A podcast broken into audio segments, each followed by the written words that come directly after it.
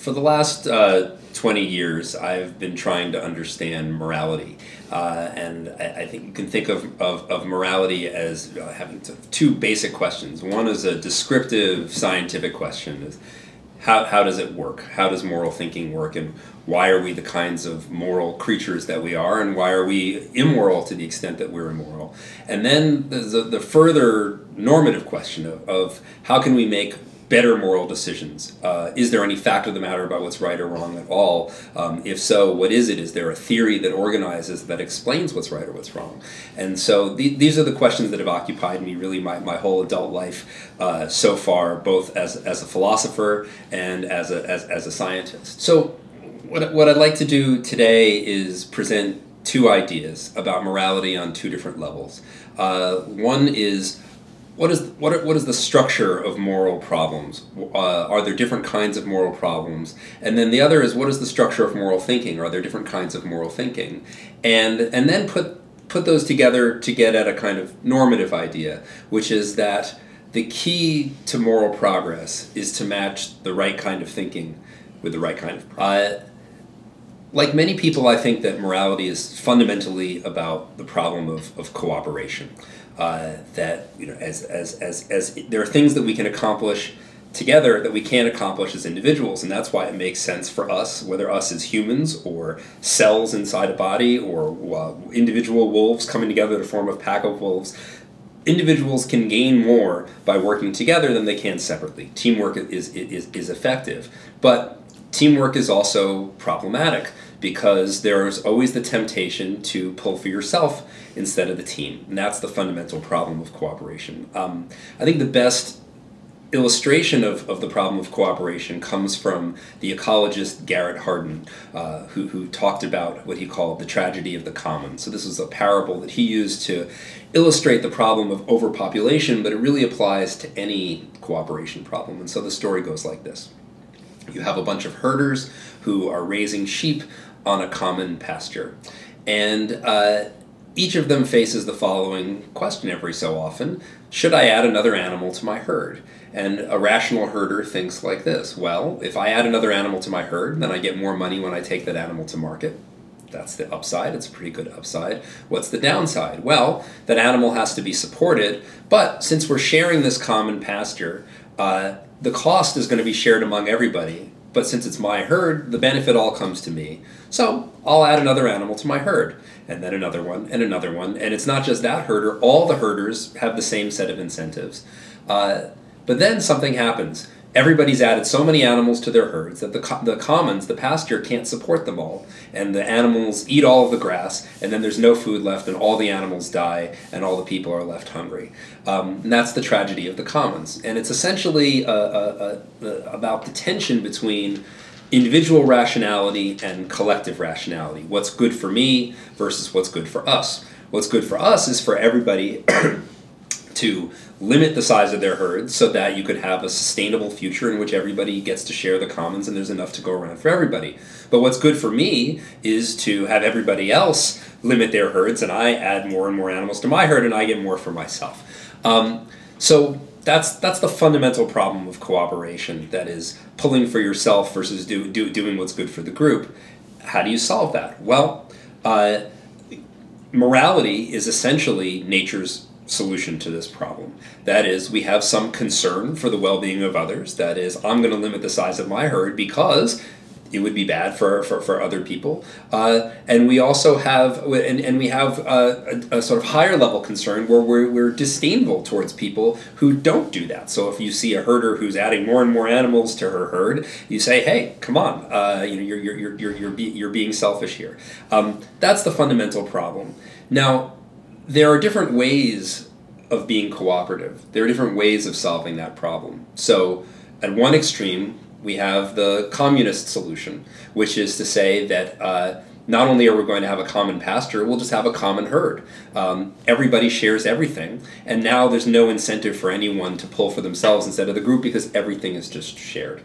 Um, Another solution to that problem is to be completely individualistic and to say, not only are we not going to have a shared herd, we're not going to have a shared pasture. We're going to divide up the commons into different plots, and everybody gets their own little piece of it, and everybody takes care of themselves. And neither of these is inherently moral or immoral. They're different terms on which a group can be cooperative, one more collectivist and the other more individualist. And there are other sort of questions that you might might face, right? So suppose somebody tries to take one of my animals. Am I allowed to defend myself? Am I allowed to kill them? Am I allowed to carry an assault weapon uh, to defend my herd against people who might take it? Some tribes will say, no, you're not. You're, there are limits to what you can do to, to defend your herds. Other others will say you're, you, you, you, you, you can do whatever you want as long as as long as you're, you're defending what's yours.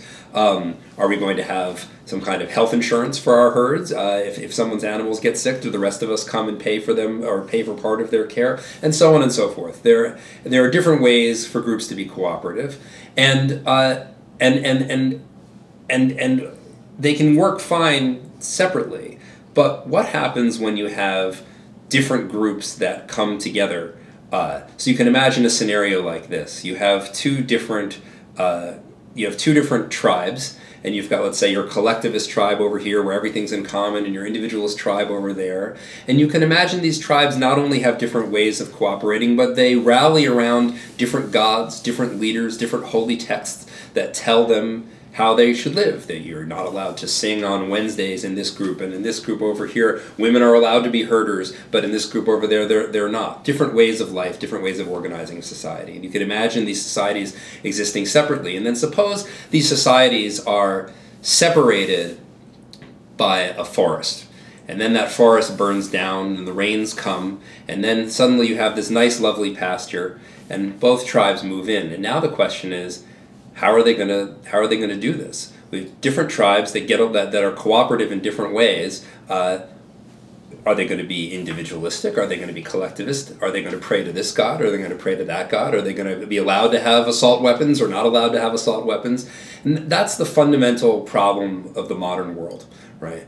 That basic morality solves the tragedy of the commons, but it doesn't solve what I call the tragedy of common sense morality. That each moral tribe has its own sense of what's right or wrong, sense of how people ought to get along with each other and treat each other, but uh, the common senses of the different tribes are different.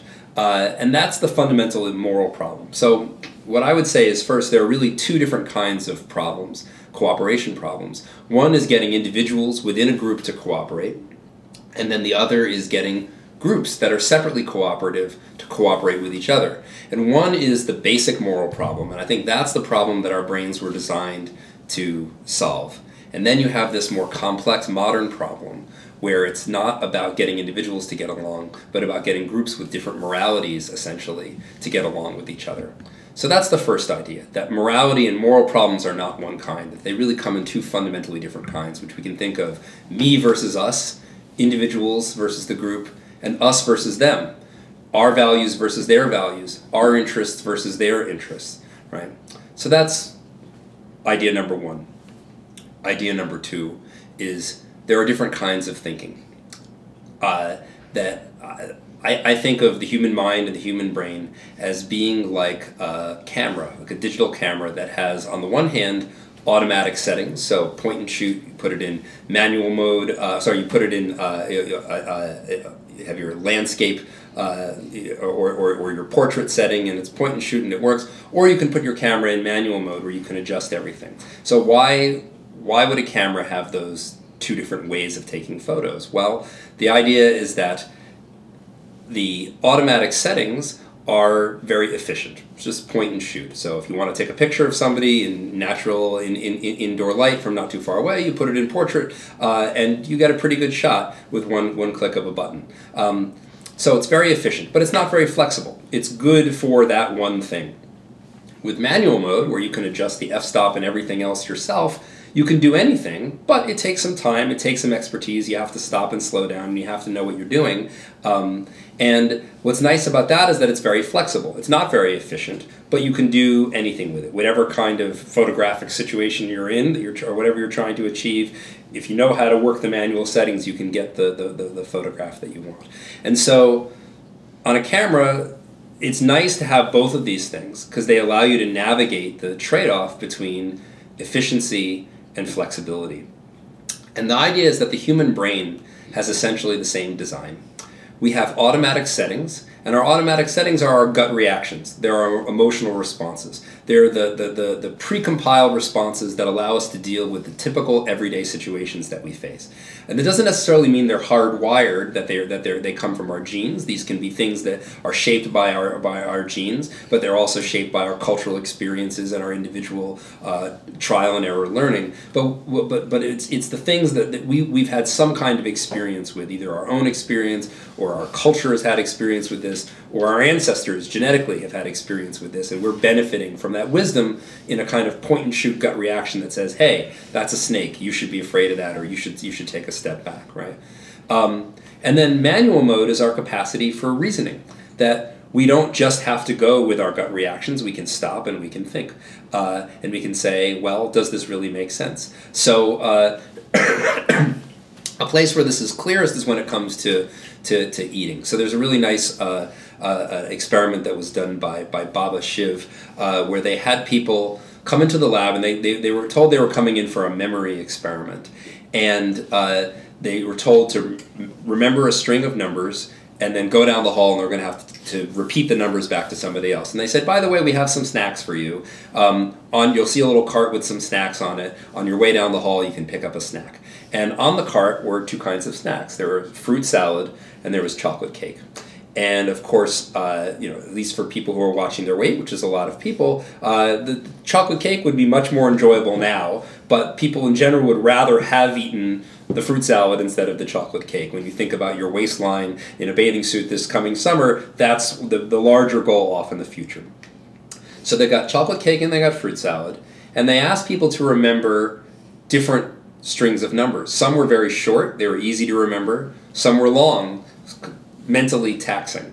And what they found is that when people had to remember the longer numbers, they were more likely to choose chocolate cake, especially if they're impulsive. So, what's going on? Well, the idea is that remember, having to remember those numbers is occupying your manual mode. It's occupying your capacity for explicit, conscious thinking. So Daniel Kahneman calls this thinking fast and slow. It's it's uh, uh, it's it's it's occupying your capacity for slow, more deliberative thought. So your brain is uh, your, your, your, your, your, your slow thinking brain, your manual mode is taken up with these numbers, and then you're faced with this choice between the immediate gratifying reward, the chocolate cake, or the long term reward, which is maintaining your weight the way you'd like. And what you see is that, as I said, uh, when you've got manual mode occupied, you go more with the, with, the, with, with, with, with the impulse.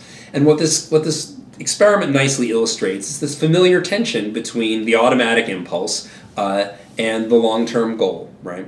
Uh, and we, we see this kind of structure all over the place. So it's not just when it comes to things like eating food. It comes to, for example, in our uh, reactions to members of other groups. So if you show uh, if you show uh, typical white people, at least in the United States, uh, uh, very quickly pictures of, of, of black men, you'll get this flash of, of, of, of a signal in the amygdala, a part of the brain that's responsible for kind of sending off an early alarm system.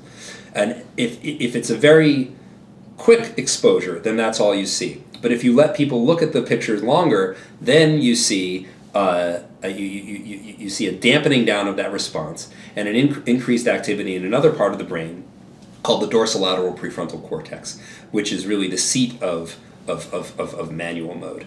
Um, so dorsolateral prefrontal cortex on, on, on the sort of outsides of the, of, of, of the front of the brain. So the idea is that your automatic settings say chocolate cake now, great, uh, and your manual mode says no, no, no, it's not worth it. Have the fruit salad and be and, and, and be thinner later. Okay, so two different kinds of thinking, which you might call fast and slow. And earlier I said there are two different kinds of moral problems. There is the uh, there, there's the problem of getting individuals to get along in a group, the tragedy of the commons, me versus us. And there's the problem of getting groups to get along, the problem of us versus them. And what I've been thinking about is how these two things fit together. And the hypothesis is that there's a, there's a, there's a normative match. That is, our automatic settings, our gut reactions, are very good at solving the first problem the tragedy of the commons. they're not so good at solving the second problem. And if you want to make moral progress, what you need to do is match them up in the right way. When it comes to treating other people well, when it comes to me versus us, am I going to be selfish or am I going to do the nice thing for the other people in my world?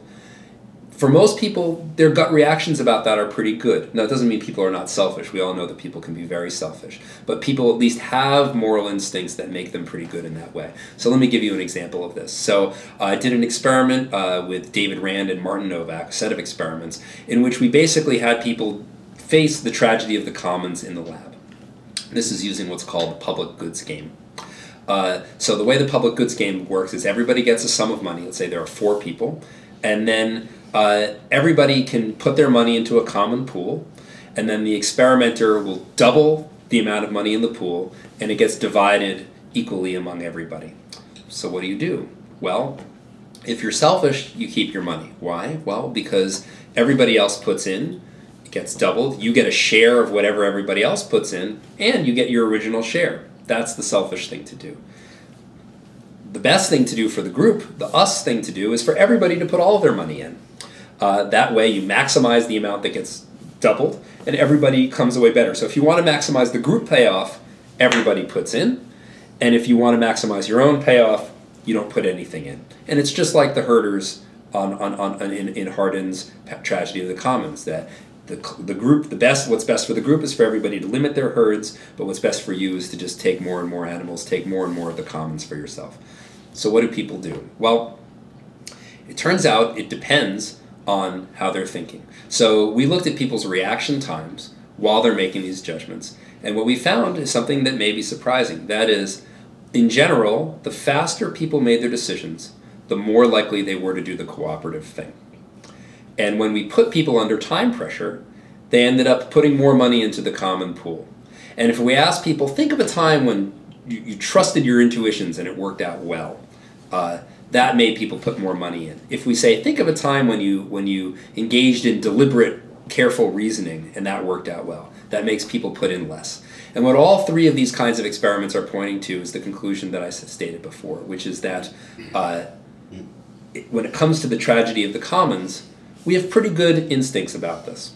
That, uh, that we have a, a, a, gut reaction that says, okay, do the do the, do the cooperative thing. Now, I should add this is not true for everybody in all circumstances. It, as, uh, for other experiments we've done or analyses we've done suggest that it really depends on the kind of culture in which one has grown up. But at least for some people, a lot of the time, uh, the first thought is to be cooperative, um, and that suggests that we do indeed have these kinds of instincts, whether they're genetic instincts or culturally honed instincts or instincts honed from one's personal experience, whatever it is the point and shoot automatic settings say go ahead and do the cooperative thing, right? Um, and it's manual mode thinking that says, wait a second, hold on, I could really get screwed here. Maybe I shouldn't do this, right? So that suggests the first the first point. That is that there's a nice fit between going with your gut, automatic settings, point and shoot, fast thinking, and solving that basic cooperation problem of how do you get a bunch of individuals to get along with each other. Okay, so what about the other problem? The tragedy of common sense morality, when it's us versus them. This is where I think our instincts get us in trouble. You also see this in the indifference that we have towards faraway strangers. So, uh, many years ago, the philosopher Peter Singer posed the following hypothetical dilemma. He says, Suppose you're walking by a pond and there's a child who's drowning there. And you can wade in and save this child's life. But if you do this, you're going to ruin your, your, your, your fancy shoes and your fancy suit. Um, might cost you $500, $1,000 more, depending on how fancy you are, uh, to save this child's life. Should you do it, or is it okay to not do it? And almost everybody says no. Of course, you'd be a, a monster if you let this child drown because you were thinking about your clothes. And then Peter Singer says, okay, well, what about this question? Uh, there are children on the other side of the world, in the Horn of Africa, let's say, who desperately need uh, food and water and medicine, not to mention having an education and some kind of political representation and so on and so forth, and, and to just help satisfy some basic needs, keep somebody alive until for, for, for a better day. let's say you can donate $500, $1,000, something that, that's not substantial, but that you can afford, the kind of money you might spend on a nice set of clothes. Um, and you could save somebody's life to do that. Do you have a moral obligation to do that? And, and, and most people's thought is, well, it's nice if you do that, but you're not a monster if you don't do that. We all do that all the time. Now, there are two different responses to this problem. One is to say, well, these are just very different. Here you have a real moral obligation, saving that, uh, to, saving the child who's, who's, who, who, who's drowning.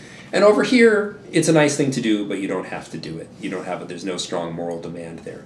Um, and that there must be some good explanation for why it's okay. You have an obligation here, but you don't have an obligation there. That's one possibility. Another possibility is that what we're seeing here are the limitations of intuitive human morality, that we evolved. Uh, we, we evolved in a, in, in, to, in, in a world in which we didn't deal with people on the other side of the world, and, and, and really the world was our group. We're the good guys, they're the bad guys. The people on the, on the other side of the hill, they're the competition. Uh, and so we have heartstrings that you can tug, but you can't tug them from very far away, right?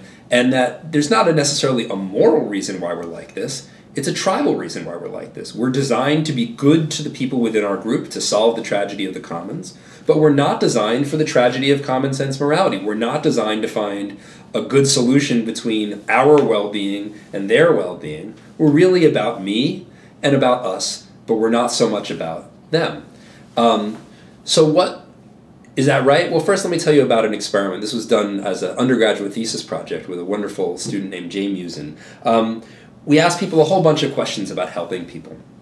Um, and one of the, starkest comparisons goes like this. So, in one version, uh, you're you're, you're, you're traveling uh, on vacation in a poor country. You have this nice cottage up in the mountains overlooking the coast and the sea, and then a terrible typhoon hits, and there's widespread devastation, and there are people without food and without medicine, and uh, there's, there's sanitary problems, and people are getting sick, and you can help you can uh, there's already a relief effort on the ground. What they need is just money to, to provide supplies. And you can make a donation. You've got your credit card um, and uh, and you can help these people.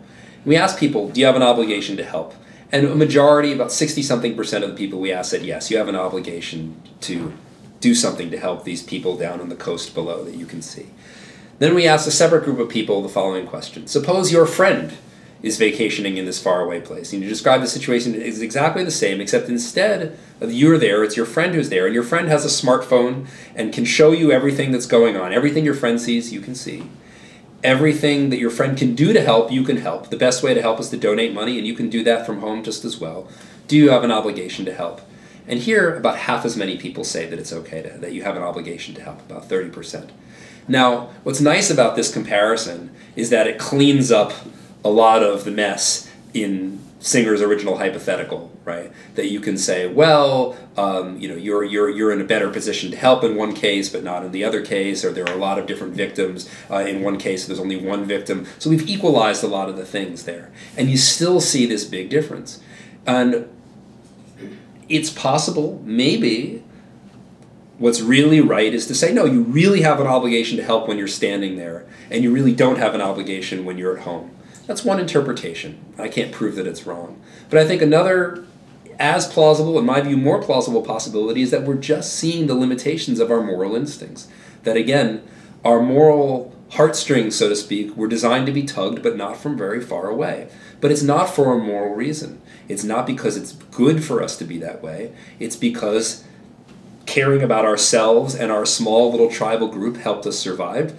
And caring about the other groups, the competition, didn't help us survive. If anything, we should have negative attitudes towards them. We're competing with them for resources. And so, bringing us back to our two problems, what this suggests is that you know, if, if you agree that the well-being, the happiness of people on the other side of the world is just as important as the happiness of people here, right? I mean, we may be partial to ourselves and to our family and to our friends, but if you don't think that objectively we're any better or more important, that our lives are any more valuable than other people's lives, well, then we can't trust our instincts about this, and we have to shift ourselves into manual mode.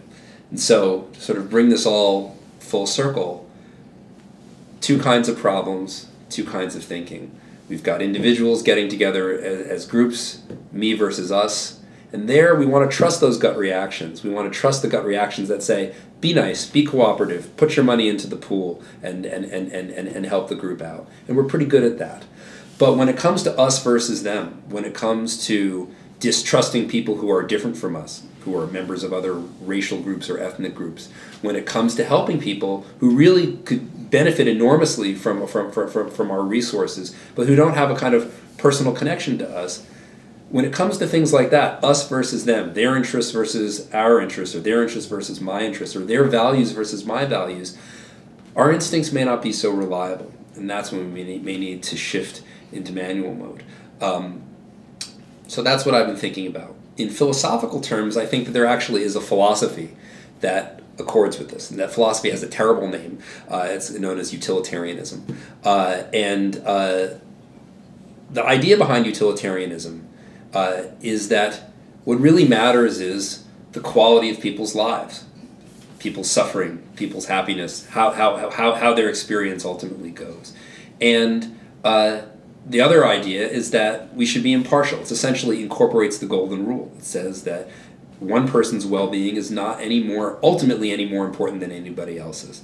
And you put those two ideas together, and what you basically get is a solution a philosophical solution to the problems of, of, of, of, of, of the modern world, which is our global philosophy should be we should just try to make the world as happy as possible.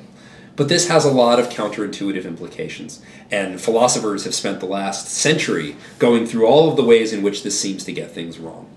And uh, maybe a discussion for another time, maybe uh, later, is should we trust those instincts that tell us that we shouldn't be going for the greater good?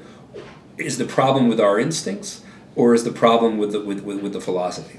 And what I what I argue is that our moral instincts are not as reliable as we think, and that uh, when our instincts work against the greater good, we should put them aside at least as, as, as, as much as we can. And that if we want to have a global philosophy, one that we can all sign on to, regardless of which moral tribes we're coming from.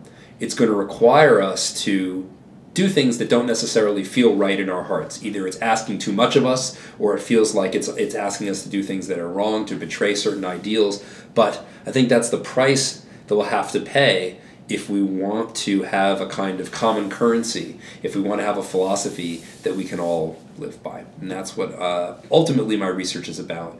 It's about trying to understand how our thinking works, what's actually going on in our heads when we're making moral decisions. It's about trying to understand the structure of moral problems, and ultimately the goal is to produce a kind of moral philosophy that can help us solve uh, our, our, our, distinctively complex uh, moral problems.